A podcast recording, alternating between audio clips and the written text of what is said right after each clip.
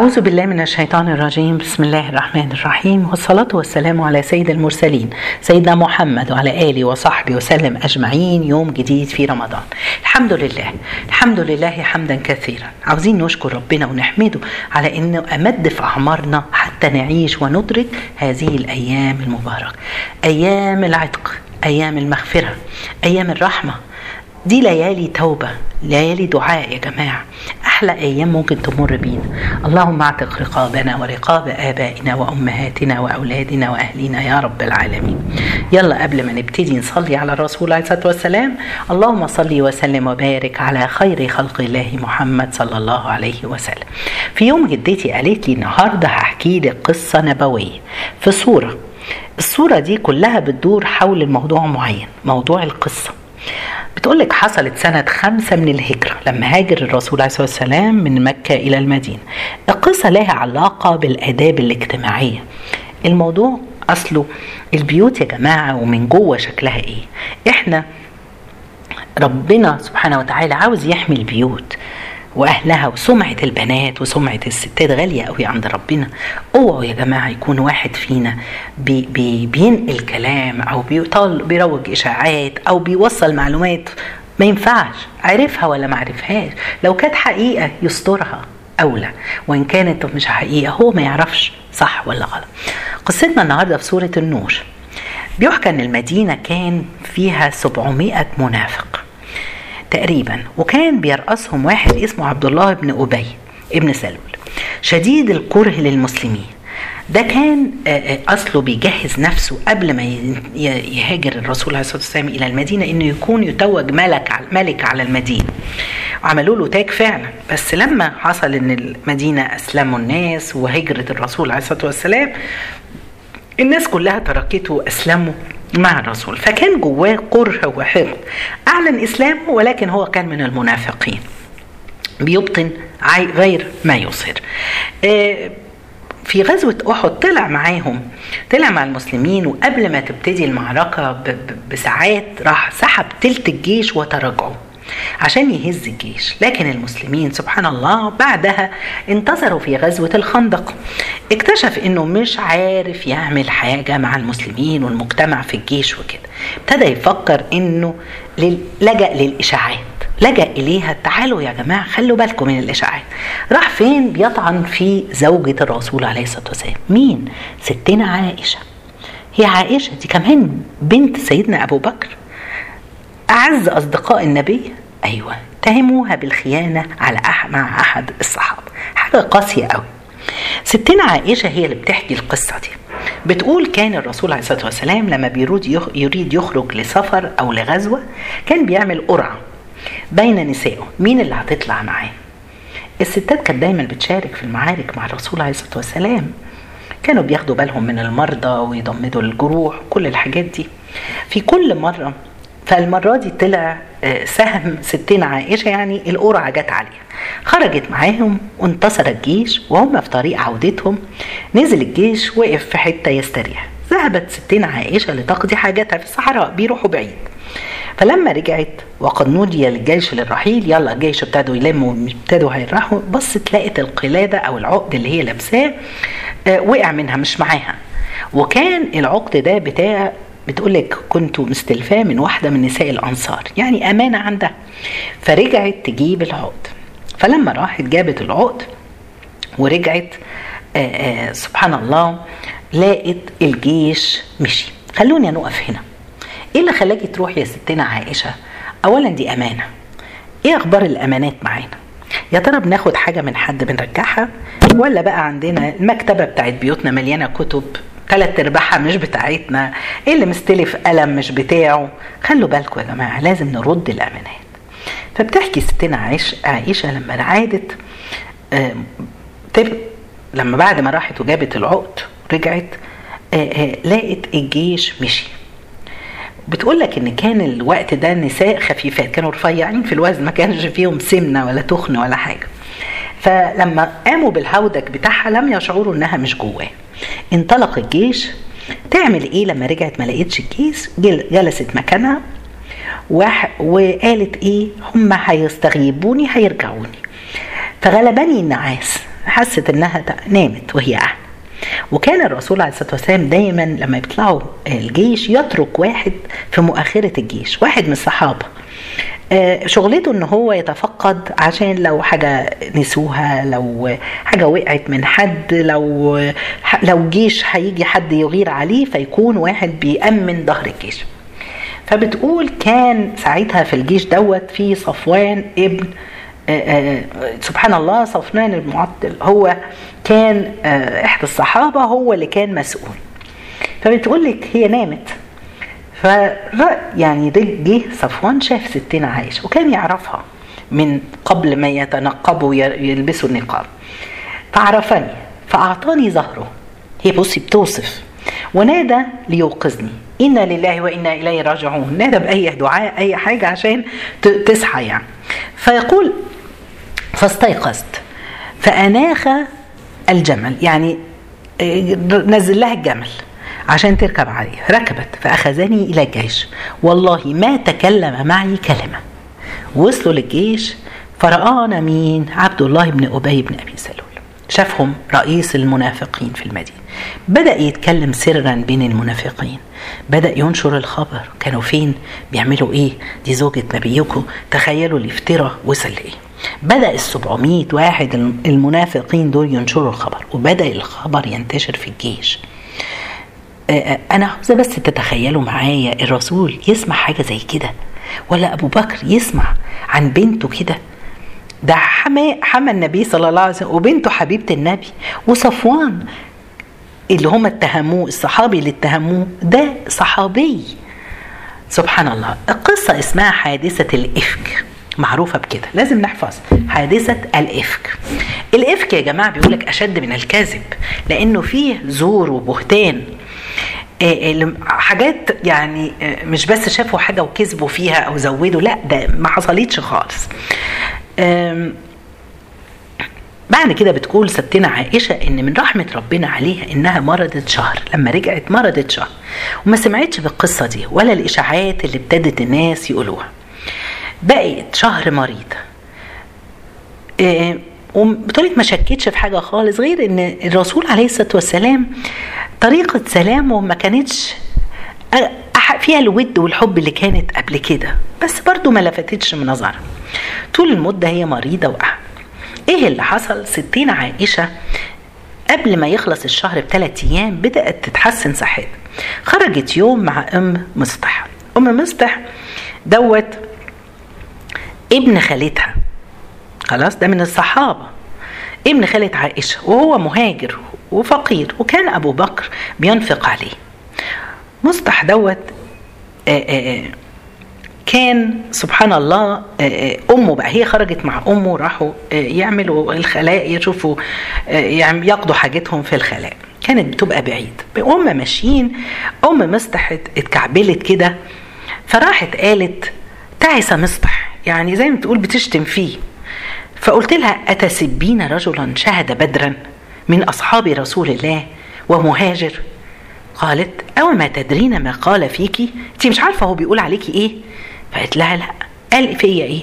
فراحت حكت لها الموضوع كله وإن المنافقين ابتدوا يتكلموا وبعض الناس كمان قالوا يعني صحابة ابتدوا يتكلموا للأسف كان في ناس بتتكلم. فتقول فجريت إلى رسول الله فوجدت مهموما فقلت لرسول الله ائذن لي أن أعود وأمرض في بيت أبي. خلي لي اسمح لي أروح عند أمي وأبويا في بيتهم عشان يخلوا بالهم مني عشان أنا عيان. فقال لها نعم إن شئت. روحي. فذهبت. فبتقول لك دخلت وذهبت إلى أمي. فقلت أو سمعت ما قال الناس؟ قالت نعم. قالت فما تقولين؟ إيه رأيك؟ فقالت أو علم رسول الله فالمهم قالت لها آسفة أمها قالت لها يا بنيتي ما امرأة حسنا محبوبة عند زوجها ولها ضرائر إلا أكثرن عليها. سبحان الله يعني ما فيش انت حلوة و... وعندك ضرائر كتير أكيد سبحان الله الناس هتتكلم عليك. فقالت أو علم رسول الله؟ قالت نعم. أو علم أبي؟ قالت لها نعم. فصعدت على ظهر البيت فوجدت أبوها قاعد بيقرأ القرآن. فسألته فلقيته بيبكي سبحان الله. فرأت دموعه فقلت أو قال الناس فيه الناس اتكلمت عليا فقال لها كنا أهل. آل أبي بكر في الجاهلية لا يتكلم فينا أحد. يقول فينا المنافقون ذلك. يعني طول عمرنا ناس كويسين من قبل الإسلام. وبعد الإسلام الناس تتكلم عليه ده الإسلام حسنا وخلى أخلاقنا أحسن. بيقول لك المدينة انقسمت لأربع أنواع. صنف ما بيصدقش خالص ولكنه ساكت. لا يكذب ولا يدافع. وصنف أقلية. ترفض وتكذب منهم أبو أيوب الأنصاري وزوجته. كان مرة جالس معاها وقال لها سمعتي ما يقوله الناس؟ قالت نعم. فسأل لو كنت مكان عائشة كنت هتعملي كده؟ قالت لا. فقال وعائشة خير منك. والله عائشة لو انت مش هتعملي كده عائشة أحسن منك مش هتعملي. قالت وأنت لو كنت مكان صفوان أكنت تفعل ما يقولون؟ قال لا. فقالت وصفوان خير منك. ظنوا بنفسهم طالما هم كويسين فعائشة أكيد أحسن مننا. مش ممكن تعمل كده. الصنف الثاني المنافق ثالث المنافقين كل يوم إشاعة جديدة. الصنف الرابع مؤمنين لكنهم اتكلموا ودخلوا في الموضوع زي مصطح وحسان بن ثابت. حسان بن ثابت شاعر الرسول عليه الصلاة والسلام. آه بس معلش ما هو في ناس بتغلط بس بتتوب لربنا وربنا بيسامح وإحنا كمان لازم نسامح. يقال إن صفوان سمع إن حسان بن ثابت اتكلم عليه. أخذ قوس بتاعه وراح لحسان وضربه وشق دماغه. وقال له أتتهمني في عرضي؟ فذهب حسان يشتكي لمين؟ للنبي سبحان الله. راح للرسول عليه الصلاة والسلام بيشتكي له إن هو عمل كذا. ضربني. عشان إيه؟ عشان أنا بتكلم على زوجتك يا رسول الله. سبحان الله. يا حبيبي يا رسول الله. إيه الصبر ده؟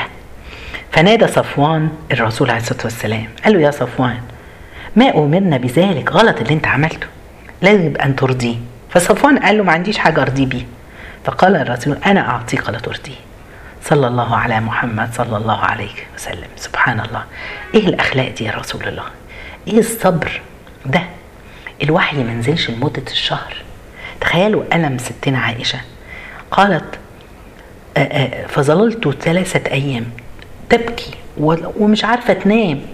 يا ترى ده نبي بقى يتصرف يعمل إيه؟ كل المدة دي. النبي كان ممكن يعمل ثلاث حاجات. كان ممكن يطلقها وممكن يدافع عنها بقوة ويستخدم سلطته هو نبي ما ينفعش. وممكن إنه يترك الموضوع للمجتمع. بس النبي ما, ما عملش ولا حاجة من دي. بدأ يتحرك في يروح يسأل كده أشخاص معينة في المكتب. إيه رأيكم في الموضوع؟ أول واحدة راح لها أم أيمن الجارية اللي كانت مع ستنا عائشة في البيت. قال لها أو سمعتي ما يقول الناس يا أم أيمن؟ تقول نعم. يا رسول الله فماذا تقولين؟ رأيك إيه؟ قالت أحمي سمعي وبصري يا رسول الله. والله ما علم والله ما علمت عنها إلا خيرا. أعوذ بالله إن يكون عملت حاجة زي كده. فذهب النبي إلى زينب بنت جحش. زينب بنت جحش بنت عمة الرسول وزوجته يعني ضرت سبحان الله عائشة.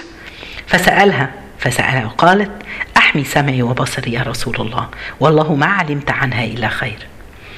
ذهب لسيدنا علي وأسامة بن زيد. سأل سيدنا أسامة بن زيد. أسامة بن زيد قال له الله أكبر يا رسول الله. أهل بيتك يا رسول الله. وأعلم ما أعلم عنهم إلا الخير. مش ممكن يعملوا كده. راح بعد كده لعلي بن أبي طالب. فسيدنا علي قال له إيه يا رسول الله؟ النساء غيرها كثير. طلقها وتزوج غيرها. إحنا مش فاضيين بقى للحاجات دي. إحنا عندنا أمة وحروب وقتال. بعد كده راح الرسول عليه الصلاة والسلام لعمر بن الخطاب. فرد عليه وقال يا رسول الله من الذي زوجك؟ إياها. مين اللي أمر النبي إنه يتزوجها؟ ده جبريل عليه السلام نزل بوحي من الله. فقال الرسول عليه الصلاة والسلام جبريل. فقال أيظن أن أيظن أن الله يزوجك إياها ويدلسها عليك؟ معقولة ربنا اللي هيجوزها لك ويحصل حاجة زي كده؟ فقال قال نعم يا عمر مش ممكن قل لهم يا عمر قل لهم. فراح النبي صلى الله عليه وسلم هو عارف إنها بريئة ولما سمع كلام الناس طلع على المنبر وجمع الناس وقال أيها الناس من يعذروني؟ يأخذ لي حقي. من يعذروني؟ من يعذرني مين يأخذ حقي؟ في رجل آذاني في أهل بيتي قصده عبد الله بن أبي بن أبي سلول وما علمت على أهل بيتي إلا خيرا. ولقد ذكروا لي رجلا اللي هو قصده صفوان. ما علمت عنه إلا خيرا. ما دخل على أهل بيتي في غيابي أبدا. فيقوم واحد من الأنصار آآ آآ سبحان الله كان من قبيلة الأوس. فيقول لو عمل حاجة نقطع عنق يا رسول الله إن كان من الخزرج. أمرنا أن نقطع عنق أمرنا بس إن نقطع. فقام لو واحد بقى تاني إيه؟ من الخزرج. كل دول من أنصار. سعد بن عبادة فقال كذبت لا تستطيع أن تقطع عنقه فقامت الخناقة ما بينهم سبحان الله. فالرسول عليه الصلاة والسلام ابتدوا بقى هيقوموا بيخرجوا بأسلحتهم زي ما كانوا قبل ما يجي الرسول. فقال دعوها أف أفدعوى الجاهلية وأنا بينكم؟ عودوا إلى بيوتكم. خلاص ارجعوا ما فيش حاجة زي كده. بتكمل الحكاية تقول ستين عائشة بقيت ثلاث ليالي. حتى جه الرسول عليه الصلاة والسلام في آخر ليلة دخل عليا وعندي ابواي هي قاعدة ستنا عائشة وأبو بكر وأمها. بيقول لها إيه؟ إن كنت بريئة فسيبرئك الله عز وجل. وإن كنت أذنبت فاستغفري الله فإن الله يغفر للعبد. إن أذنب وتاب. بتقول سيدنا عائشة يا عيني سبحان الله أنا متخيلة الموقف اللي هي فيه. فتوقف الدمع من عيني. فنظرت إلى أبي وأمي وقلت لهم أفلا تجيبون رسول الله؟ قالوا والله ما ند... لا ندري فيما نج... نجيب الرسول حتى ما عرفوش يدافعوا عنا. ردت وقالت والله إني أرى إن أمرا استقر في نفسك. وصدقتموه. يعني حاسة أنكم صدقتم الإشاعة اللي بتقول. فإن اعترف لو اعترفت لكم بشيء لم أفعله صدقتموني. وإن قلت لكم لم أفعله كذبتموني. والله لا أجد لي ولكم إلا قول أبو يوسف سيدنا يعقوب فصبر جميل والله المستعان على ما تصفون. وكلت أمرها لله فقام النبي فقامت هي على سريرها تدعو ربنا وتقول اللهم إني أعلم إنك ستبرئني أنا متأكدة وواثقة في الله. تقول فبينما على هي على سريرها أقول لنفسي وادعي ربنا إذ الرسول قبل ما يقوم حتى من من مجلسه ويمشي فإذا تنزل الآيات ينزل الوحي على الرسول وإلا بتبرأها فإذا بجبريل فالرسول يضحك ويقول يا عائشة أبشري برأك الله عز وجل من فوق سبع سماوات. قام أبو بكر وأمها وقالوا لي قومي إلى رسول الله فاشكريه. قالت لا والله لا أقوم إليه ولا إليكما ولكن أسجد شكرا لله هو الذي برأني. فسجدت ونزلت الآيات اللي في سورة النور. آية رقم 11 سبحان الله من آية رقم 11 ربنا سبحانه وتعالى بيحكي لنا كل التفاصيل اللي أنا قلتها لكم دي لغاية آية سبحان الله آآ سبحان الله الآية 25 ربنا سبحانه وتعالى بيبرئ ستنا عائشة ويقول لا يأتلي أولو الفضل أسفة آية 11 إن الذين جاءوا بالإفك عصبة منكم. لا تحسبوه شرا لكم بل هو خير لكم لكل امرئ منهم ما اكتسب. من الإثم والذي تولى كبره منهم له عذاب عظيم. وربنا يكمل الآيات لولا إذ سمعتموه. في حلين قاعدة قلبية وقاعدة عملية. قاعدة قلبية لولا إذ سمعتموه ظن المؤمنون والمؤمنات بأنفسهم خير وقالوا هذا إفك مبين زي أبو أيوب الأنصاري وزوجته. قاعدة العملية لولا جاءوا عليه بأربعة شهداء فإذ لم يأتوا بالشهداء فأولئك عند الله هم الكاذبون. لو أنتوا حد بيتهم لازم تجيبوا الشهداء. ولولا فضل الله عليكم ورحمته في الدنيا والآخرة لمسكم فيما أفضتم به فيه بما أفضتم فيه عذاب عظيم. سبحان الله ربنا بيكمل. كان المفروض إن أنتوا تقولوا لولا إذ سمعتموه قلتم ما يكون لنا أن نتكلم بهذا. سبحانك هذا بهتان عظيم. ربنا بيقول لنا اوعوا لما تسمعوا حاجة زي كده تسيبوها. بعد كده هوت في الآية رقم 22 ربنا بيقول لأبو بكر إحنا قلنا أبو بكر آآ آآ مصطح كان قريبه كان بيصرف عليه. ربنا بيقول ولا يأتلي أولو الفضل منكم والسعة أن أن يؤتوا أولي القربى والمساكين والمهاجرين قصده مصطح يعني في سبيل الله وليعفوا وليصفحوا.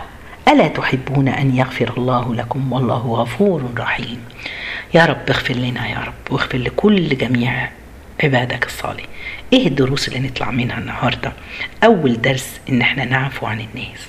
أصل أنا عاوزة ربنا يعفو عني في هذه الليالي. تاني درس أوعوا الكلام عن الناس. أوعوا تكون مصدر إشاعة أو خوض في أعراض حد. تالت حاجة مش هختاب ولا هتكلم على حد. هقفل بقي بقى خلاص. أصل ربنا عارف كل حاجة. آآ آآ رابع حاجة وآخر حاجة لو الواحد اتظلم. حد اتكلم عليه حد اتهمه بشيء مش حقيقي. اتركي أمرك لله وفوضي أمرك لله هو قادر على كل شيء. جزاكم الله خير. سبحانك اللهم بحمدك أشهد أن لا إله إلا أنت أستغفرك وأتوب إليك.